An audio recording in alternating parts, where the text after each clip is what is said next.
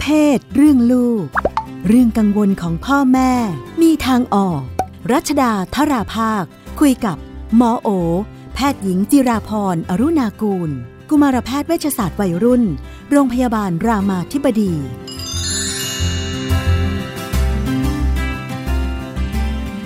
ช่วงเรื่องเพศเรื่องลูกนะคะ มีคนถามว่าคุยกับคุณหมอโอเรื่องอะไร เรื่องเพศกับเรื่องลูกเรื่องลูกซึ่งทำให้เป็นชื่อช่วงรายการ วันนี้มีอะไรบ้างเห็นข่าว อาทิตย์ที่แล้วค่ะเป็นคุณพ่อ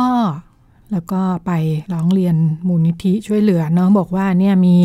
ลูกสาวเจ็ดขวบอยู่ปหนึ่งเนี่ยนะคะ แล้วก็บอกว่าถูกรุ่นพี่มปลายสามคนกระทำไม่ดีไม่ร้ายค่ะอ่าในห้องน้ำโรงเรียนแล้วก็ถ่ายคลิปโพสต์โซเชียลด้วยอืมค่ะฟังแล้วก็ ตกใจเหมือนกันเนาะอืมค่ะแต่จริงๆไม่ใช่ครั้งแรกเราเห็นข่าวแบบนี้อยู่เรื่อยๆอยู่เรื่อยๆค่ะ ที่น่าตกใจคืออายุก็น้อยลงเรื่อยใช่ๆเท่าที่เราทราบนะคะ มองยังไงดีเรื่องแบบนี้ ก็ส่วนหนึ่งก็ต้องนอกจากทำความตกใจเข้าใจว่าตัวเด็กเองเนี่ยในด้านพัฒนาการทางร่างกายเนี่ยเขาก็จะมีพัฒนาการที่เร็วขึ้นกว่าสมัยก่อนเนาะสมัยก่อน กว่าจะเข้าหนุ่มสาวกันก็จะสิบสี่สิบห้าอะไรเงี้ยผู้หญิงเนี่ยเริ่มมีประจำเดือนครั้งแรกคือสิบห้า ตัวเลขปัจจุบันของเด็กผู้หญิงมีประจำเดือนอยู่ที่ประมาณ 12 ปี 2 เดือนเนาะก็เห็นเลยว่ามันเป็นเทรนที่เกิดขึ้นทั่วโลกว่าเด็กว,วัยรุ่นเนี่ยเข้าวัยหนุ่มสาวเนี่ยเร็วขึ้นกว่าเดิมงั้นค่าเฉลี่ยของการเข้าหนุ่มสาวเนี่ยในเด็กผู้หญิงก็อยู่ประมาณ8ถึง14 ปีในเด็กผู้ชายอยู่ที่ประมาณ8ถึง13 แล้วก็9ถึง14 เพราะฉะนั้นเราจะเห็นว่าเด็กวัยรุ่น 9 ขวบอะ่ะเขาก็บางคนก็เข้าสู่วัยรุ่นแล้ว ถ้าเป็นเมื่อก่อนเรารู้สึกว่ายังเด็กๆอยู่เลยยังเด็กเนาะอยู่แล้วก็เลยยังไม่ได้สนใจเรื่องพวกนี้อ่าปสามปสี่อย่างเงี้ยเออร่างกายอ่าไม่ไปตัวก็ไม่ไปใช่คแต่วามจสนริงใจๆก็อะไม่ไปมันเริ่มเข้าวัยรุ่นแล้วเพราะฉะนั้นค่ะเด็กหลายคนสักสิบสิบเอ็ดขวบก็อาจจะเริ่มมีอารมณ์ทางเพศ เริ่มสนใจค่ะเรื่องเพศแล้วเดี๋ยวนี้สื่อต่างๆ มันก็เข้าถึงเด็ก ความแบจริบงเข้าถึงมาตั้งแต่ก่อนหน้านั้นแล้วนะเอส่วนอมากเรานะก็รู้ค่ะตั้งแต่ก่อนหน้าอืมละบางทีค่ะเล่นเล่นอะไรอยู่อยู่ดีก็มีคลิปคลิปเด้งขึ้นมาค่ะอะไรเงี้ยเนาะมันมันกลายเป็นว่าเด็กปัจจุบันเนี่ยก็เข้าหนุ่มสาวเร็ว เป็นวัยรุ่นเร็ว แต่ความพร้อมทางด้านการควบคุมตัวเอง หรือแม้กระทั่งความรู้เรื่องเพศศึกษาเนี่ยมันไม่ได้ไปทันกัน ระบบของเราก็ไม่ได้ช่วยเหลือสักอ่าเท่าไหร่ระบบนของเราก็ไม่สมอน หรือค่ะบางทีก็ยังไม่ควรรู้เร็วไปค่ะอะไรเงี้ยสิบ สิบขวบนี่ก็เป็นปสี่ปห้าอะไรเงี้ยก็บางบางโรงเรียนก็รู้สึกว่าเอ้ยยังไม่ควรจะพูดมันยังไม่ใช่วัยอะไรเงี้ยซึ่งเด็กบางคนมันไปแล้ว เรายังเถียงกันไม่จบเลยว่าเราควรจะสอนเพศศึกษาแบบไหนดีถูกงั้นเนี่ยกลายเป็นว่าเด็กก็โตมีอารมณ์เพศเป็นของตัวเองเนาะฮะเดียวกันความเป็นผู้ใหญ่ก็ต่ำลง วิเคราะห์ได้น้อยลง ควบคุมอารมณ์ได้น้อยลง แล้วหลายครั้งเนี่ยสื่อต่างๆ มันก็เข้ามามีบทบาทกลายเป็นครูสอนสอนว่าทำแบบนี้ เห็นเขาแบบ ถ่ายคลิปเอาไปโพสต์บางคนขายได้ด้วยอย่างเงี้ย มันก็กลายเป็นแบบโอ้โหช่องทางอะในการที่จะทำให้เด็กหลายคนก็ใช้สิ่งเหล่านี้มาในการที่จะแบบเอามาแกล้งเพื่อนบาง เอามาข่มขู่แบล็กเมย์เอามาถ่ายสนุกสนุกก็คือจริงก็คือมันเป็นเรื่องของบูลลี่ด้วย แล้วก็เป็นเรื่องของการละเมิดทางเพศด้วย ที่สำคัญอีกอันหนึ่งคือ เราก็พบว่าเด็กกลุ่มหนึ่ง ซึ่งเป็นเด็กกลุ่มที่ไม่น้อยเลยนะคะ ในประเทศไทยเนี่ยขาดการดูแลเอาใจใส่จากพ่อแม่ เด็กหลายคนถูกปล่อยไว้กับคนเลี้ยงที่ไม่ใช่พ่อแม่จริงๆเนาะปู่ย่าตายาย ซึ่งหลายคนก็ไม่มีเวลาเลี้ยงดู หลายคนก็ต้องทำมาหากินในภาวะเศรษฐกิจอย่างเงี้ย มันก็ต้องต่างคนต่างปากกัดตินถีไม่เวลาที่จะดูแลใส่ใจเด็กก็น้อย มันก็ไม่แปลกที่มันจะมีปัญหาที่ทำให้เด็กคนหนึ่งที่มันมีอารมณ์ทางเพศขึ้นมา แล้วขาดการ วิเคราะห์ไต่ตรองเนาะขาดความเข้าใจเรื่องเพศศึกษาขาดการเรียนรู้เรื่องของสิทธิทางเพศต่าง ๆ เนี่ยก็อาจจะทำสิ่งที่มันแบบทำให้เรารู้สึกว่าโหไม่น่าเชื่อหรือน่าตกใจ แต่หมอได้เลยว่าเรามีโอกาสจะได้ยินสิ่งเหล่านี้อีกเรื่อยๆ ด้วยความที่เรามีเด็กที่เร็วขึ้นนะเดียวกันวุฒิภาวะน้อยลง ไม่มีเครื่องไม้เครื่องมือจะดูแลตัวเองและคนรอบข้างใดๆทั้งสิ้น ใช่ เพราะว่าเขาก็โตมาแบบไม่มีใครดูแลค่ะเพราะฉะนั้นในฐานะพ่อแม่เนี่ยเราก็ ก็คงต้องใส่ใจเนาะเราก็พูดเรื่องนี้กันว่า มันก็เป็นความรับผิดชอบแหละ เอาเท่าที่ได้แล้วก็สอนในเรื่องสำคัญสำคัญเนาะสอนในเรื่องสิทธิเนื้อตัวร่างกายของตัวเอง เพราะว่าบางทีเด็กก็ไม่รู้ว่า อันนี้มันเป็นเรื่องของการที่เราจะละเมิดคนอื่นไม่ได้ เราทำแบบนี้ของอื่นไม่ได้แล้วหลายครั้งเนี่ย เด็กก็ไม่ได้รู้เรียนรู้ผ่านการสอนนะเด็กเรียนรู้ผ่านการเห็น เห็นว่าพ่อแม่ก็ละเมิดเขาได้ แม่ก็ตีเขาได้ แม่ก็ทำอะไรเขาได้พ่อก็แบบทำร้ายร่างกายเขาได้แม่เด็กหลายคนก็โตมาว่า เราก็มีสิทธิ์ละเมิดเนื้อตัวร่างกายคนอื่นเหมือนกัน ถ้าเราอยากมีอำนาจเหนือคนนั้นงั้นมันก็เป็นสิ่งที่เราก็ต้องสอนลูกค่ะ ตั้งแต่เรื่องของเนื้อตัวร่างกายเราเนี่ย เราเป็นคนดูแลเนาะทุกคนต้องเคารพในพื้นที่ส่วนตัวของเรา สอนเรื่องการปฏิเสธ สอนเรื่องการดูแลตัวเอง การคิดวิเคราะห์แยกแยะ ถ้าตัดสินใจทำแบบนี้แบบนี้ดียังไง ไม่ดียังไงจะเกิดผลอะไรขึ้น สิ่งเหล่านี้คือสิ่งที่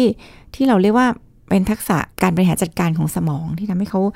มีความจำใช้งานที่ใช้ได้ รู้ว่าถ้าไปทำแบบนี้แล้วมันคือการละเมิดคนอื่น มันมีเรื่องการควบคุมตัวเองที่ดี มันมีความคิดยืดหยุ่นที่ดีเนี่ย สิ่งเหล่านี้มันจะเป็นตัวช่วยเขา ที่จะทำให้เขาได้มีอาวุธในการที่จะอยู่กับโลกที่มันปลอดภัยน้อยลงเรื่อยๆ ข้างหน้า อย่างกรณีนี้เด็กเด็กผู้หญิงที่ถูกกระทำก็อยู่ในช่วงสักเจ็ดขวบ อค่ะนุบาลปอต้นอะไรอย่างนี้เนาะเด็กในช่วงวัยขนาดเนี้ยดูแลตัวเองได้ขนาดไหน เราสอนลูกยังไงได้บ้าง เพื่อที่เขาจะเสี่ยงน้อยลง ก็ดูแลตัวเองได้ในระดับหนึ่ง แต่ก็ต้องบอกว่าไม่สามารถที่จะแบบดูแลทั้งหมดได้ เอางี้เด็กก็ตกเป็นเหยื่อของของคนที่แบบมีกำลังเหนือกว่า มีอำนาจเหนือกว่า ซึ่งหลายครั้งก็คือผู้ใหญ่หลายครั้งก็คือเพื่อนรุ่นพี่หรืออะไรก็ตามเนาะเด็กไม่สามารถจะดูแลตัวเองได้อย่างเต็มที่เพราะฉะนั้นอ่า หน้าที่ของพ่อแม่เนี่ยเราก็สอนนะคะ แล้วก็เราก็คือถึงแม้ว่าเราจะรู้ว่าเขาดูแลตัวเองไม่ได้เต็มที่ เราก็คงไม่สามารถจะคอยดูแลเขาอยู่ตลอดเวลา หรือปกป้องเขาอยู่ตลอดเวลา แต่สิ่งที่สำคัญก็คือเราทำให้เขาสามารถที่จะเอาตัวรอด รู้วิธีการเอาตัวรอดแล้วก็ช่วยเหลือ หรือบางครั้งถ้ามันจะเกิดในกรณีแบบนี้จริง ๆ เนี่ยเราเราก็เอาพูดจริงๆหลายครั้งมันก็เป็นเหตุสุดวิสัยคือเด็กก็คงพยายามช่วยเหลือตัวเองเต็มที่แล้วล่ะ ก็ สอนเรื่องของการเนี่ยค่ะไม่ไม่ไม่ทำอะไรที่เป็นความเสี่ยงเนาะเช่น ไม่คุยกับคนแปลกหน้า ไม่ไปกับคนที่ไม่รู้จักเนาะหรือว่าเวลาที่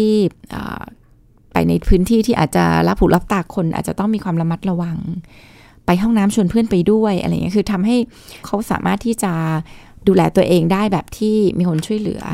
อยู่ในระดับหนึ่งนะคะ แล้วก็อาจจะสอนวิธีการป้องกันตัวเบื้องต้น ใครมาทำอะไรเราจะสู้ยังไงได้บ้าง ตะโกนได้ไหมช่วยเหลือตัวเองได้ไหมคือ เด็กหลายคนเนี่ย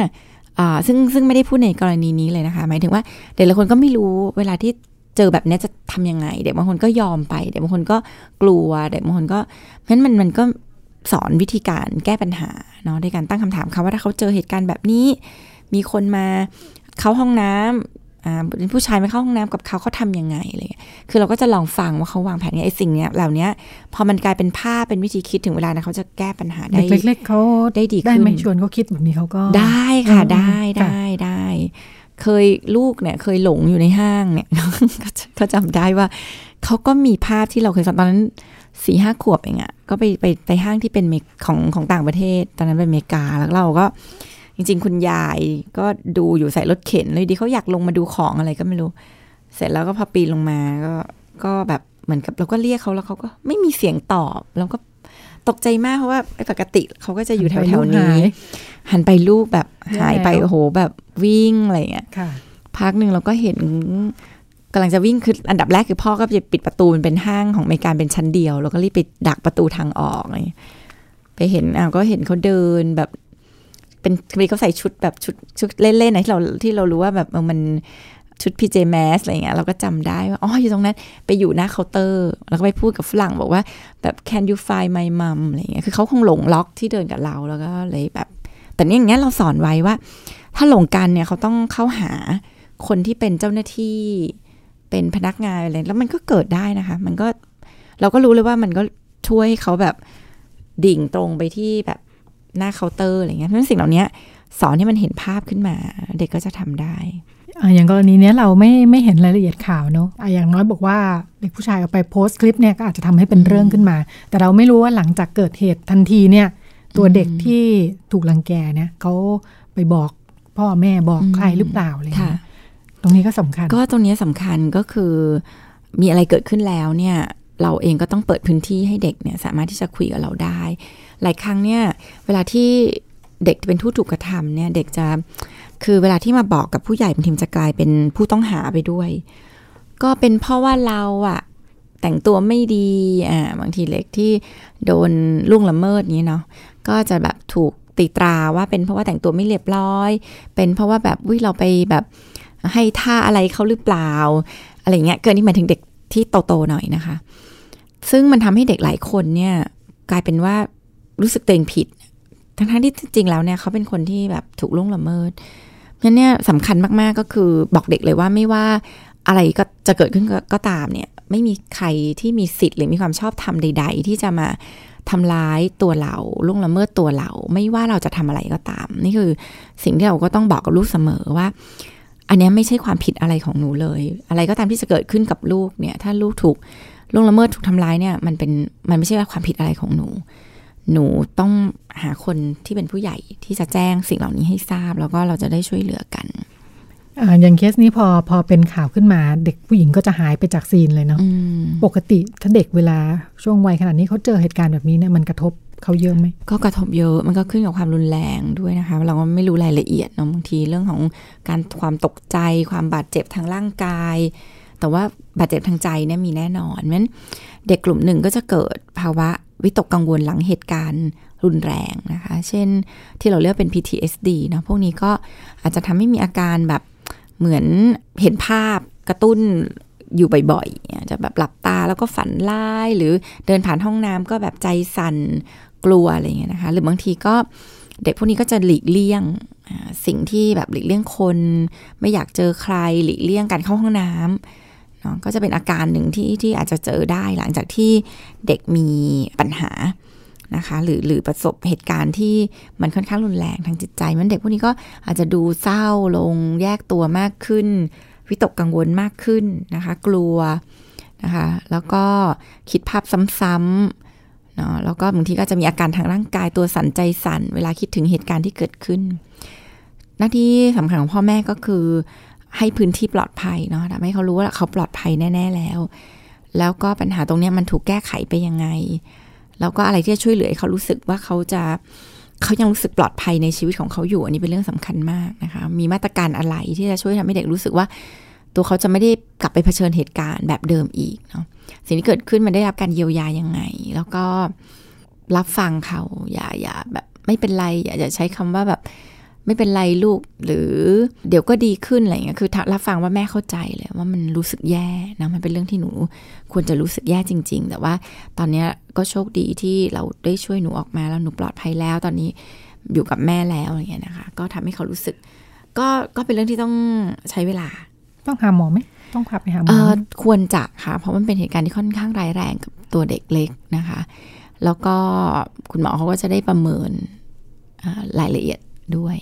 ก็ก็แนะนำว่าเรื่องถ้าเป็นกรณีแบบนี้ควรจะพบจิตแพทย์ด้วย ในส่วนของอแม้แต่เด็กที่เป็นกลุ่มเด็กที่มามารังแกมารังแกรุ่นน้องเองเนาะอันนี้อยู่ปสามปสี่อะไรอย่างนี้นะคะ ค่ะครอบครัวผู้ปกครองก็บอกว่าหนักเหมือนกันบอกว่าหลายสามคนเนี่ยสามคนนี้ก็แบบผู้ปกครองออกมาบอกเลยว่าแบบขอให้สังคมให้อภัยได้ไหมเขาเครียดมาก หลายคนไม่กล้าออกจากบ้านก็รู้สึกแย่ ต้องทำยังไงดี ก็ จริง ๆ ถ้าเราเข้าใจว่ามันก็ไม่มี ถ้าเราเชื่อเนาะมันม,มีใครอยากจะลุกขึ้นมาทำสิ่งเลวร้าย ให้เป็นปัญหาให้ต้องถูกจับอะไร คือมันก็เป็นเขาเรียกเป็นข้อจำกัดที่เด็กคนหนึ่งซึ่งอาจจะอย่างเมื่อกี้ที่เราบอกต้นทุนอาจจะมาไม่ได้ดีนัก แล้วก็มาเจอกับสภาพแวดล้อมบางอย่าง ที่ไม่ได้เอื้อให้เขาเติบโตมาแบบ คนที่ควบคุมตัวเองได้ดีเนี่ยมันก็มันก็เป็นสิ่งที่ ที่เราก็เข้าใจได้ว่าบางครั้งมันก็มีผลลัพธ์ในเชิงลบเกิดขึ้น แต่ก็ตามเนี่ยเราก็คงต้องทำงานกับสิ่งที่ยังเป็นความเป็นมนุษย์ของเด็กคนนั้นก็คือ เขาก็ควรจะได้รับโอกาส เขาควรจะได้มีโอกาสที่จะเรียนรู้จากความผิดพลาด คือเขาก็คงควรจะต้องได้รับโอกาสเนาะที่เขาก็ต้องเรียนรู้ผ่านผ่านสิ่งที่เกิดขึ้น ผ่านประสบการณ์ที่เขาได้ทำเนาะแล้วก็เพื่อให้มันเป็นบทเรียนที่เขาจะเติบโตขึ้น เพราะว่า สุดท้ายเขาก็ยังเป็นมนุษย์ที่เป็นเด็กที่เขาก็เขาก็คงยังยังมีความผิดพลาดในชีวิตนะคะ แล้วก็เราก็ยังคงต้องทำงานกับสิ่งที่เป็นทรัพยากรกับตัวเขาก็คือเขาก็ต้องมีความดีงามอะไรหลงเหลืออยู่นะแล้วเราก็ทำงานกับด้านนั้นของเขา แล้วก็พัฒนาตัวเขาจากจากสิ่งที่เกิดขึ้น เราจะไปฆ่าเขาให้ตาย จับเขาติดคุกต่อชีวิตอะไรมันก็มันก็คงเป็นสิ่งที่แบบ มันก็ทำให้เด็กคนหนึ่งก็ตายจากเราไปเหมือนกัน แล้วก็ได้รับผลกระทบไม่ต่างอะไรกันกับเด็กที่ถูกกระทำก็คงจะบาดเจ็บกันไปทั้งสองฝ่ายนะคะ หวังว่าทั้งสองบ้านจะได้รับการดูแลเพื่อให้ผ่านช่วงนี้ไปได้ ทั้งเด็กและผู้ปกครองค่ะ ก็เป็นช่วงคุณหมอโอที่มาคุยกับเรานะคะ ในเรื่องเพศเรื่องลูกวันนี้สวัสดีค่ะค่ะ